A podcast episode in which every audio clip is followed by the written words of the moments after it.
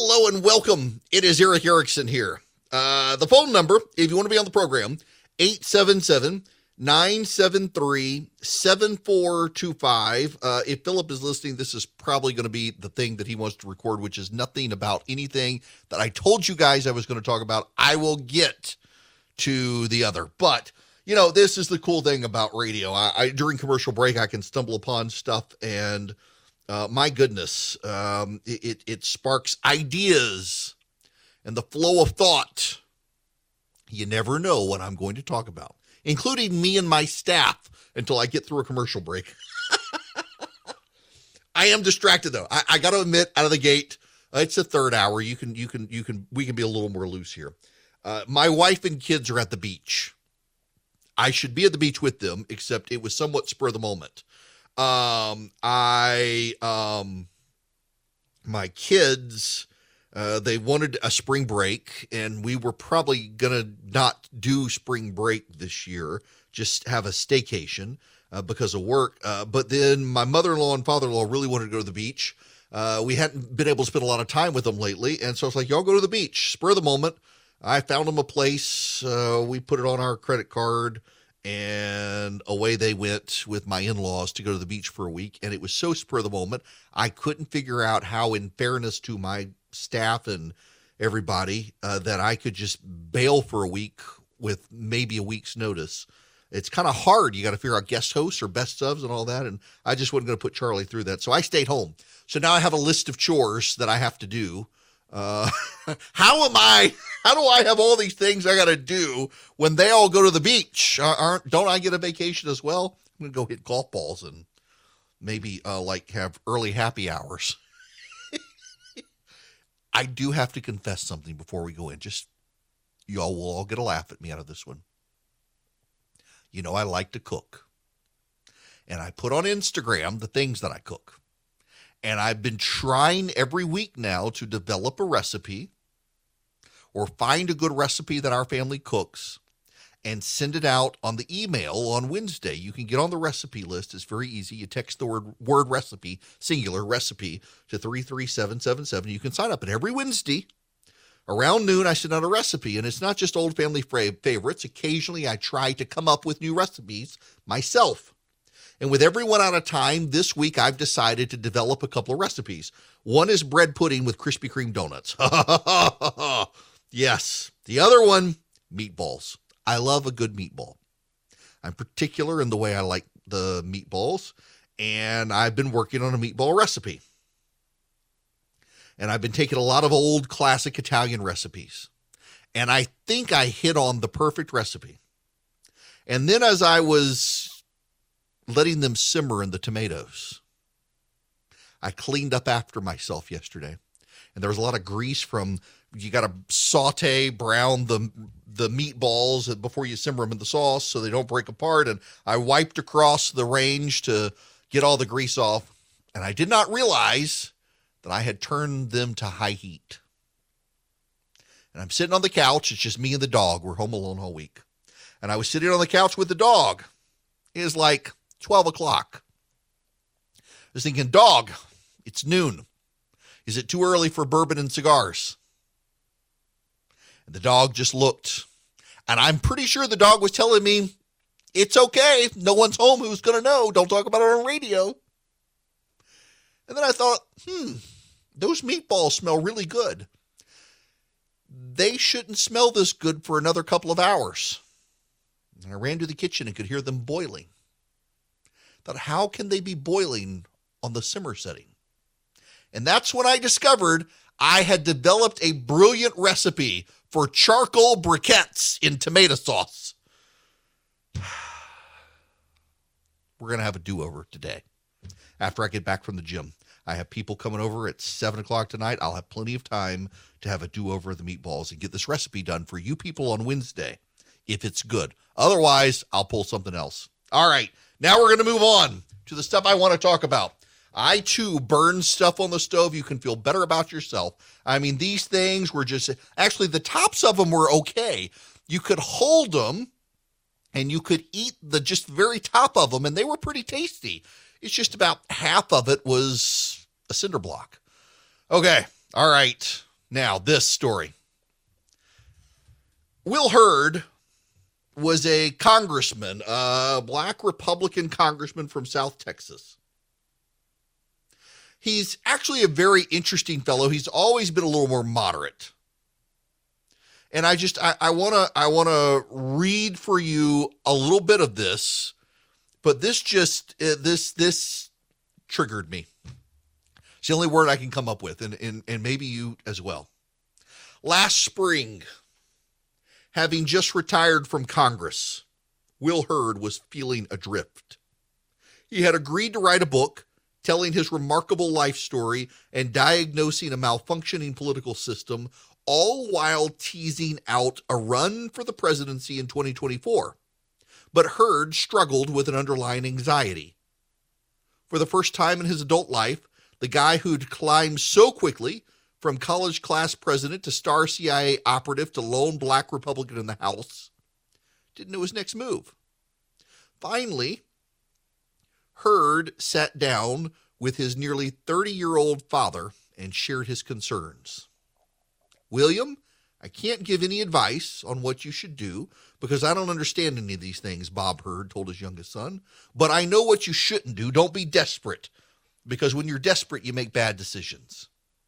The former congressman tells me the story on the back patio of El Chaparral restaurant, one of his favorite haunts in suburban San Antonio. We're drinking ranch water tequila and lime juice over ice with seltzer, and comparing notes on his book, American Reboot, which spliced together riveting tales that help illuminate his views of a Republican Party that's rotting from the top down. But the book doesn't contain the story about this father son talk. Rather, the anecdote suffer, su- surfaces organically when I ask Hurd about his brutal indictment of the GOP and how that has changed his relationship with Kevin McCarthy and Elise Stefanik and others, party leaders who he considered personal friends. Some of my friends, some of my former colleagues, they're desperate, Hurd tells me. They're so desperate to hold on to their positions, to hold on to their power, they make really bad decisions. Now, I want to skip down. I want to skip down because there's a part in here that it just it kind of latched onto me. And i it, it it it frustrates me that this is here. Hurd's book congressman hurd's book is notable for many reasons. His personal and professional journeys are legitimately compelling but most of all for its rebuke of america's proportionality problem drawing on his diverse experiences from chasing down intelligence overseas to parsing classified documents in Congress to working with groundbreaking tech companies today, Hurd argues that we are woefully unprepared for what is coming our way. Quantum computing has the potential to break every form of encryption that guards our money and our secrets. Artificial intelligence could cut the service based workforce in half every two years. Biomechanical advances will force questions about the ethics of rewiring our brains and halting the degradation of human cells. In the meantime, China will continue its siege of the American economy, swiping our intellectual property, snapping up our real estate, sabotaging our investments, while Russia will intensify its decades old campaign to delegitimize our systems of government and turn Americans against each other. His subtext is plain enough. To confront these challenges, Hurd's colleagues in the Republican Party might need to rethink their fixation on transgender athletes and critical race theory. Everyone treats everything these days like it's some damn emergency and it's got to stop, Hurd said. We're going to be dealing with issues that are so complicated and so life altering that they make the stuff we're dealing with right now look like tickle fights. Hurd proposes a wholesale reorientation of our politics away from the dopamine induced cultural conflicts of the day and toward the generational trials that will shape American life in the 21st century every damn time. The media wants to cover some Republican who everyone should pay attention to. It is always these cultural fights are so icky. Can't we just stop talking about them? We're so tired of talking about the cultural fights. We need to be talking about quantum theory. Every single time. It is, I have decided over the years, one of the great hallmarks of the cultural elite in the Republican Party when they say, please stop talking about the cultural stuff. We don't like it. It's that cultural stuff that is getting Republicans, black and Hispanic voters. It's that cultural stuff that is expanding the Republican Party. And they don't like it. Please stop talking about this stuff. Please stop, stop talking about don't say gay. Please stop talking about transgender athletes. Please stop. There's a great distinction between the elite and the rest of the country when you decide that you are beneath a particular topic or a particular topic is beneath you, and yet it galvanizes Americans across the country. What the hell sort of bubble are you in that you can't realize parents don't like boys competing against girls in sports? What bubble are you in that you can't realize that there are a lot of people, black and white, who don't think children should be taught they're either oppressed or oppressors at all times? What sort of bubble are you in that you don't think Americans should be taught that their entire system is built on racism based on a revised view of American history? I agree with Will Hurd. There are very big, important issues for our nation to face. But this old, uh, uh, this disdain for cultural issues. The Republicans are winning on cultural issues. The Republicans are winning black and Hispanic voters on cultural issues. What's happening here is we're going through a political realignment, and it is not going the way some people like. I myself would prefer a Republican Party that recommits itself to small government and fiscal conservatism. That is the way I've always been. That is the way I will always be. The government that does the least does it the best. A government that is big enough to give you everything is a government big enough to take it all away. We should avoid that. I believe that philosophically. I am a small government, fiscal, social conservative. But you know what? The world as it exists is not like me. And I'm not going to stand around and lament to the Atlantic. That I wish they would stop talking about big government giveaways and start talking about my issue instead.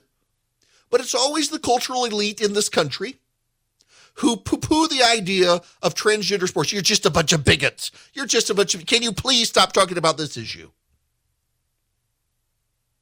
I don't like to talk about the issue. I don't think I should have to talk about the issue. But I have to talk about the issue because so many people tell me I shouldn't talk about the issue. And frankly, it's an issue where they design their entire worldview based on you and me shutting up and making us shut up so we can't talk about the issue. So, in fact, I have to talk about the issue. I don't want to, but it's an issue on which Republicans and conservatives are winning. Same with critical race theory when you have a bunch of kids going to school and learning that they're either oppressed or oppressor, and we need to feel bad about ourselves, that's an issue that pisses parents off. And so you should talk about the issue. And this, this, well, we should be more high minded and we should talk about, you can't talk about the other things if you want to try. But that's not where people's attention is right now. And if you're so upset with that, don't be upset with me, be upset with them. I'm not the one trying to get boys on the girls' swim team. They are. And you think I should surrender and just say, oh, I'm sorry, I got to talk about quantum computing in China taking over. You guys have the field. Screw your daughters. You should be able to do all of the above you should be able to multitask. Rarely do I read a profile of an American politician and come away with more disdain than I had, and I never really had a strong opinion on Will Hurd. But this idea that the Republican Party should just give up the culture war issues that they're actually winning on right now, that they're actually going to win a majority on, that they're actually galvanizing Hispanic and black voters, it makes you wonder how the guy lost, or actually he decided not to run again because he was afraid he would lose. Now he wants to run for president. He was a congressman from Texas, and now he wants to run for president. Y'all, I know some of you because I get your emails. You, you, you, get tired of the, the, the cultural stuff, the social stuff, the theological stuff. I, I realize I realize that, and I try my level best to balance it out. But the fact of the matter is, there are many of you who are not blessed with a very large microphone by which you can talk about these things. And these things are actually advancing the conservative movement and advancing Republican votes and moving the Republicans into a more diverse field. And the entirety of the media and the liberal elite in the country and the cultural elite who to tell you what you should and shouldn't talk about are aligned against it. We are in the midst of a great political, cultural, philosophical realignment in this country. And the loudest voices say no, no, no are the ones who realize their side is losing in the realignment and they don't like it. And they drip with disdain for the others. And, you know, at some point, you got to be comfortable realizing that, you know, society is changing. Maybe I should figure out why it is instead of lamenting that, oh, those icky Republicans are talking about things I don't like. I just wish they would talk about my stuff instead. Maybe they would talk about your stuff if you didn't drip with disdain for everything else they're doing and talking about. Okay, I, I want to state something that should be obvious that may not be obvious for people. I like a high thread count sheet. But if the threads are crap, the sheet's going to be crap, no matter how many uh, threads you need. It just it, it's it's amazing how people want to highlight that. And the reason I highlight this is because Boll and Branch makes high quality sheets, and they're not a bajillion majillion thread count either. But their threads are super high quality. They use 100% organic cotton threads. They give super softness. You get a better night's sleep. They're not just buttery, soft, and breathable, impossibly soft to start. They get softer with every wash. I can attest to this. Every time you wash them, they just seem to get a little softer and they hold up so well over the long term. You know, I'm on gosh, maybe my second set of Boll and Branch sheets in in a decade or so. They just hold up so well. They're a quality product.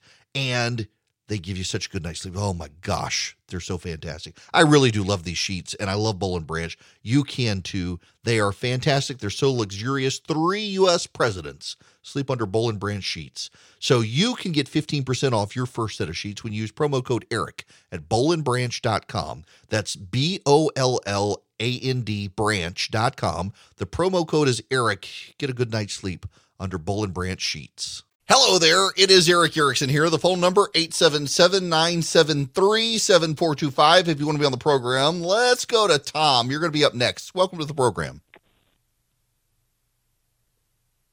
Hello? Hi Tom.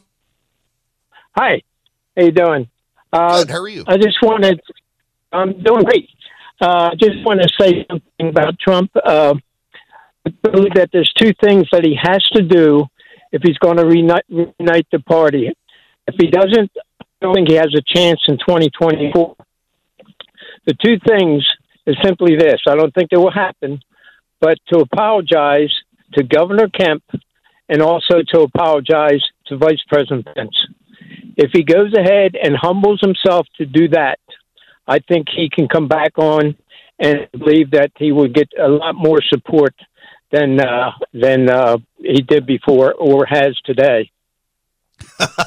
Tom, uh, you know, yeah, I think you're right. He's probably not going to do either one of these things. I, am with, with uh, Brian Kemp down in Georgia on track to probably win that gubernatorial primary down there. I don't know uh, what Trump's going to do, but then you know he's got the situation in North Carolina as well.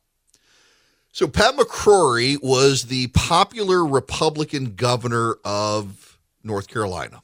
He was a good governor. He lost a bid after the media went nuts uh, with North Carolina's transgender legislation. He forged a compromise that was acceptable to conservatives and others, and the media went after him still. And he sat out for a while. I think he became a radio show host for a little while.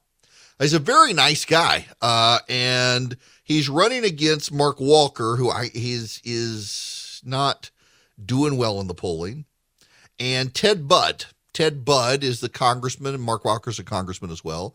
Ted Budd has Donald Trump's endorsement.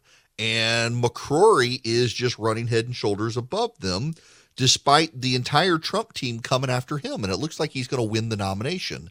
And eh, I do wonder what happens to the situation if these guys actually win when Trump has been so vociferous against them. I mean, obviously, you're not expecting Trump to come in and campaign for the Democrat, but will they do anything to mend fences?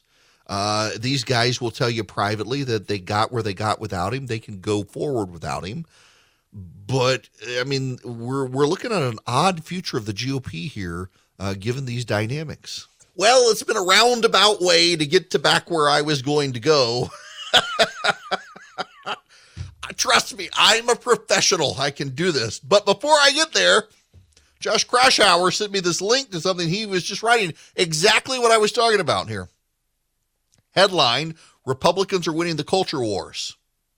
One of the notable moments in Supreme Court nominee Ketanji Brown Jackson's largely anticlimactic confirmation hearings came when uh, GOP Senator Marsha Blackburn asked the judge if she could define what a woman is. No, I can't. I'm not a biologist.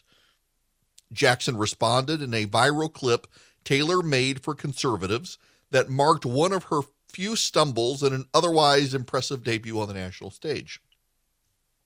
While the exchange will end up as a mere asterisk in the history books, it does reflect a larger progressive blindness on cultural issues that Republicans are all too eager to litigate in the upcoming midterms and beyond.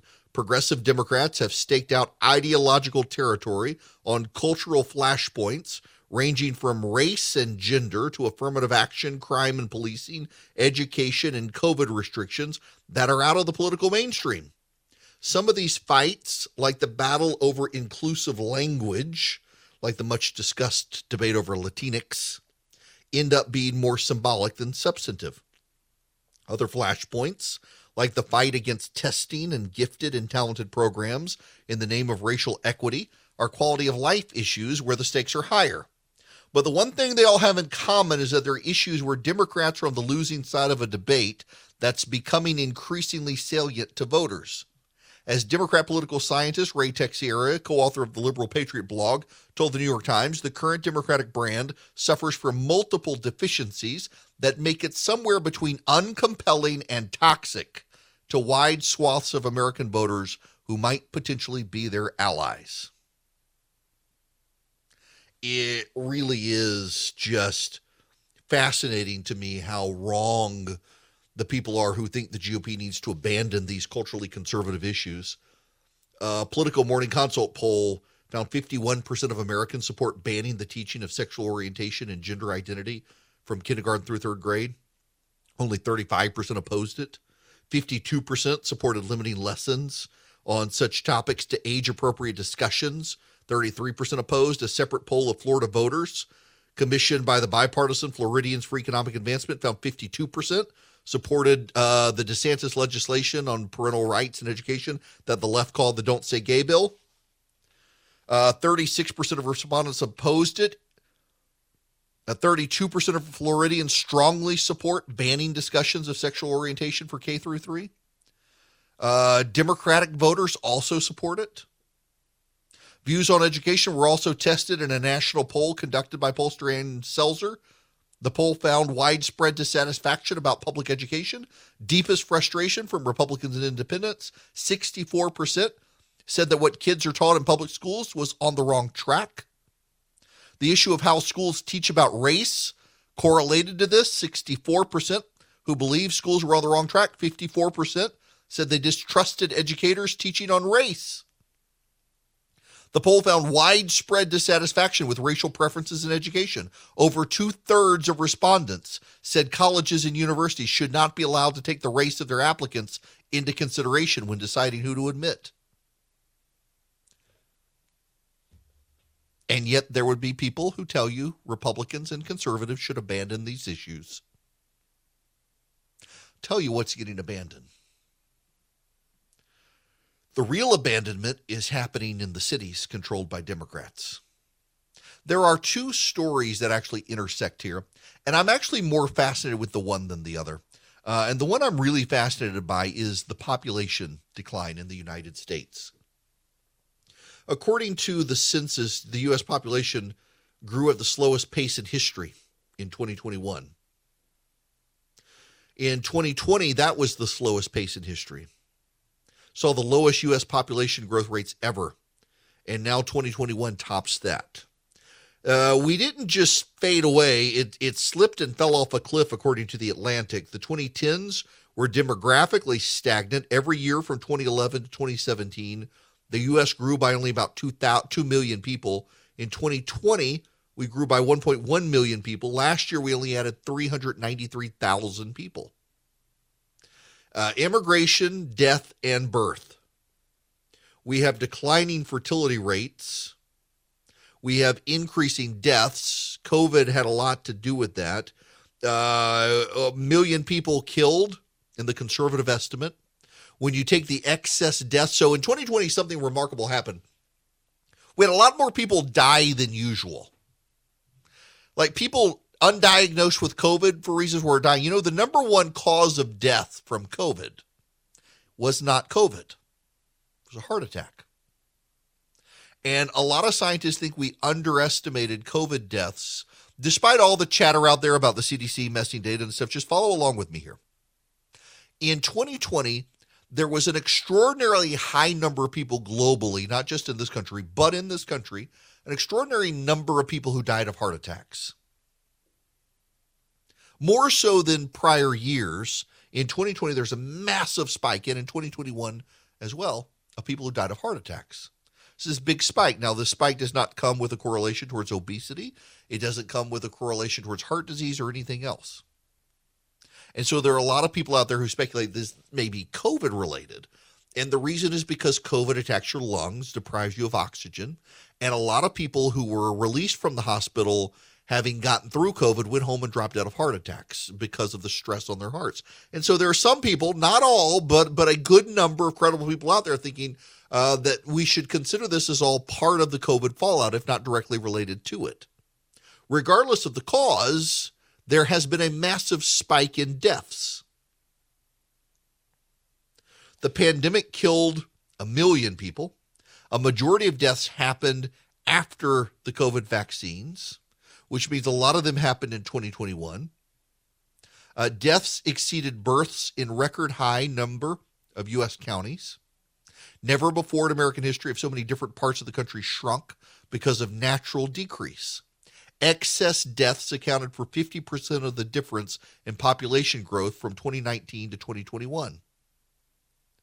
And then there's immigration. As recently as 2016, net immigration exceeded a million people, but immigration has collapsed by about 75%, falling below 250,000 last year.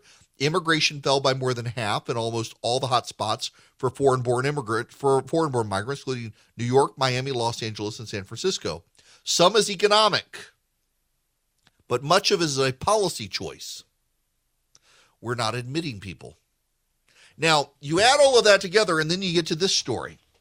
The recent, this is from UnHerd, uh, the recent census report about mass migration away from America's most celebrated centers, New York, Los Angeles, San Francisco, and Chicago, may have come as shock to many urban boosters, but actually it's simply a continuation of long running trends that go back 70 years.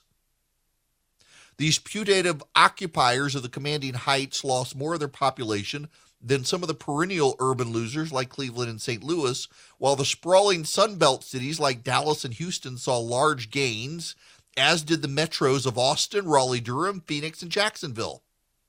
Consider that in 1950, the core cities accounted for nearly 24% of the population, and now it's only 15%. Between 2010 and 2020, the suburbs and the exurbs of the major metropolitan areas accounted for 90% of all U.S. population growth. Over that time, suburbs and exurbs gained 2 million net domestic migrants, while the urban core lost 2.7 million. This is going on continually. San Francisco is losing citizen residents at an alarming rate.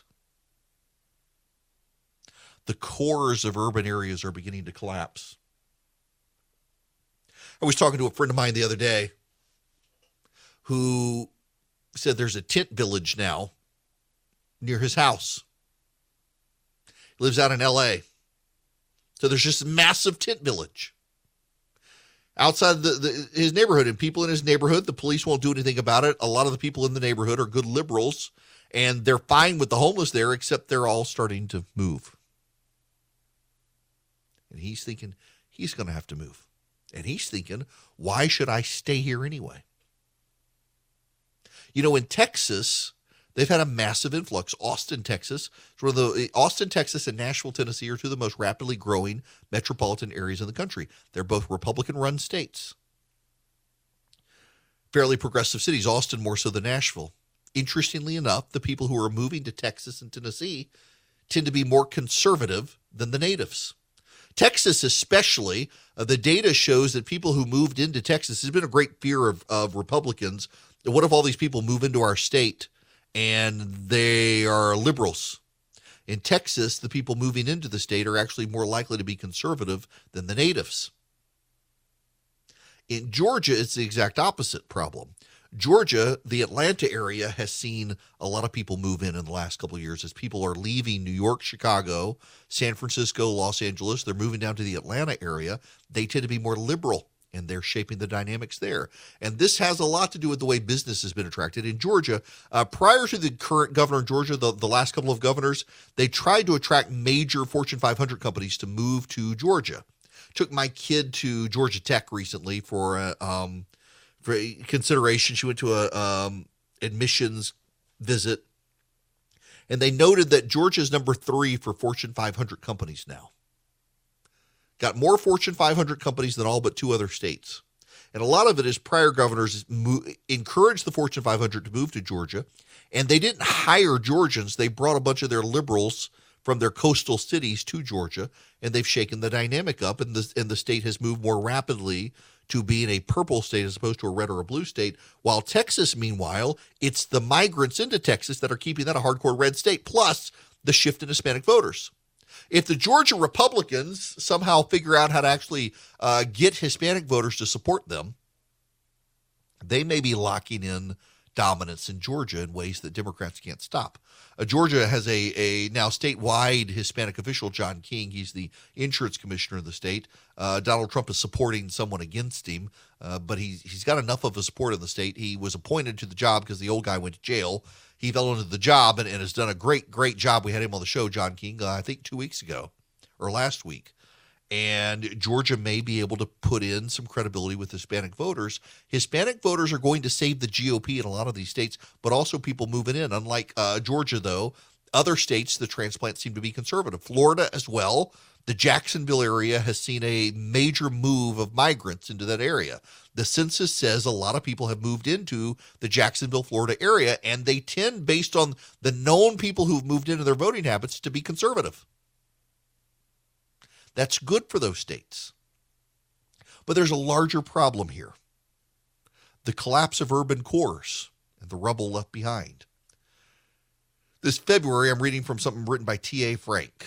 This February, Bruce Harrell, newly installed as mayor of Seattle, made it official his city has gone into decline. The truth is, the status quo is unacceptable, he said. It seems like every day I hear stories of longtime small businesses closing their doors for good or leaving our city. It's not just small businesses. In mid March, Amazon announced it was abandoning a 312,000 square foot office space in downtown because of crime. That such woes should afflict one of the richest cities in the country with a median household income of over $100,000 cannot be blamed on economic decline. Yet much of Seattle's core looks like a pockmarked ghost town. Businesses on both sides of Third Avenue, a major thoroughfare, are boarded up. Blocks from the Four Seasons Hotel and the Fairmont Hotel, tents crowd the sidewalks, and drug users sit on, under awnings holding pieces of foil over lighter flames. Truck traffic enforcement is minimal to non existent. The year 2020 saw a 68% spike in homicides and a 40% surge in 911 calls for shots fired and a 100% surge in drive-by shootings. Petty crime plagues every neighborhood of the city, and downtown businesses have paid hundreds of thousands of dollars to fund their own security. What's happening around the country in the collapse of the urban cores is progressive policies. And those progressive policies have been, uh, in large part, funded by people like George Soros, who fund light on crime district attorneys and politicians at the local level, and their cities turn into essentially third world hellholes inside the United States. When you have America in population decline, and you have urban cores in population decline, it may wind up being politically good for the GOP, but it's bad for all of us because we have this massive infrastructure taxpayers will in some way have to figure out what to do with. And that rarely ends well for taxpayers. We're going to have some real fiscal and population problems in the country in large part because of progressive policies in urban areas, but also because Americans have kind of given up on America and they're not having babies anymore. And that has long, long term problems as we have a growing number of senior citizens needing government dependence and fewer and fewer taxpayers funding the money to fund the government to fund the government dependence. Now, before I get out of here, I need to tell you about Patriot Mobile. Patriot Mobile is a great cell phone company. I have two phones, one of which is a Patriot Mobile phone. And I take it with me because I always get curious when I move to um, remote parts of the state of Georgia where I am. Is the quality as good as my other phone? And it always is, if not better, in some parts of the state. Uh, because Patriot Mobile uses the same cell towers everyone else uses. And you can decide do I want to be on the cell towers run by this company or that company? And so I've got uh, one phone by a cell company that owns the towers, and then Patriot Mobile, I use the other towers. And never fails that when I'm in an area where my one company is bad, Patriot Mobile is always good with the, the quality of service. You use those cell towers, you can move your own phone number over, or you can get a new phone number. You also can get great discounts if you're a veteran or a first responder, if you're a teacher, if you got a number of lines on the house, uh, what have you. And Patriot Mobile is Christian and conservative, and they dedicate a portion of their profits to advancing the Christian conservative cause of the country. So not only are you using a good company that shares your values, but by using them, you're helping them raise their profits, which then flow into the conservative movement and they got 100% U.S.-based customer service. If you want to use them, go to patriotmobile.com slash Erick, patriotmobile.com slash E-R-I-C-K, or you can call them 972-PATRIOTS, their phone number, Tell them I sent you. You get free activation. They're really good company, great people, really are. And they also really fund the causes you care about. They put their money where their mouth is. PatriotMobile.com slash Erick. So a, a member of Ukraine's parliament has tweeted this out. She says, For anyone asking me, maybe you should give up Crimea and Donbass in exchange for peace. Before answering this question, name me the specific region in your country you would be willing to give up if Putin started bombing your cities? Mm, California? I'm sorry. Maybe I should, but I just look. I team Ukraine here. Team Ukraine. But the fact of the matter is the world is not coming to your aid as you would like. And I gotta I gotta wonder if it might be time to start considering the um, the wind down of um, Donbass and Crimea. I mean, they already they've controlled it since 2014. They they've set up shop. They have treated it as their own. They want a land bridge for their military there. You might have to do this if you want them. I mean, it would be a reality if if they, I, I'm I'm being flippant here about the California situation, but if you if they stormed into your city and your country with the military, they won't do that here. I mean, the only thing we'd have to worry about are the Mexicans or the Canadians, and they're not up for the fight. I mean, at some point you have to think: Do we have to? What do we do to get these people out of our country? It's not an easy answer. It is not an easy answer.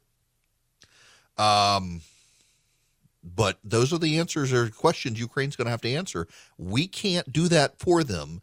Uh, Vladimir Zelensky is signaling they're willing to remain neutral now, but this is going to be a tough conversation for them to have to have. It's 2022. Things are still crazy.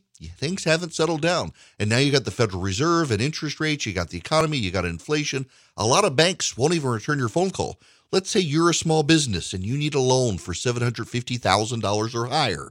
You see an opportunity where banks, they don't even want to see you. You want to buy a building, you want to build a building, reach out to the Frost family at First Liberty Building and Loan. They've been helping small businesses become big businesses since the 1990s. They want to help you if they can So spend 10 minutes with them. See if you're a good fit for them and they're a good fit for you. Their website is firstlibertyga.com. That's firstlibertyga.com. Again, you need a loan, $750,000 or higher. You're a small business and you see an opportunity to grow. Share it with the Frost family and see if they can help you. Firstlibertyga.com. That's firstlibertyga.com. First Liberty Building and Loan can help businesses nationwide become bigger businesses.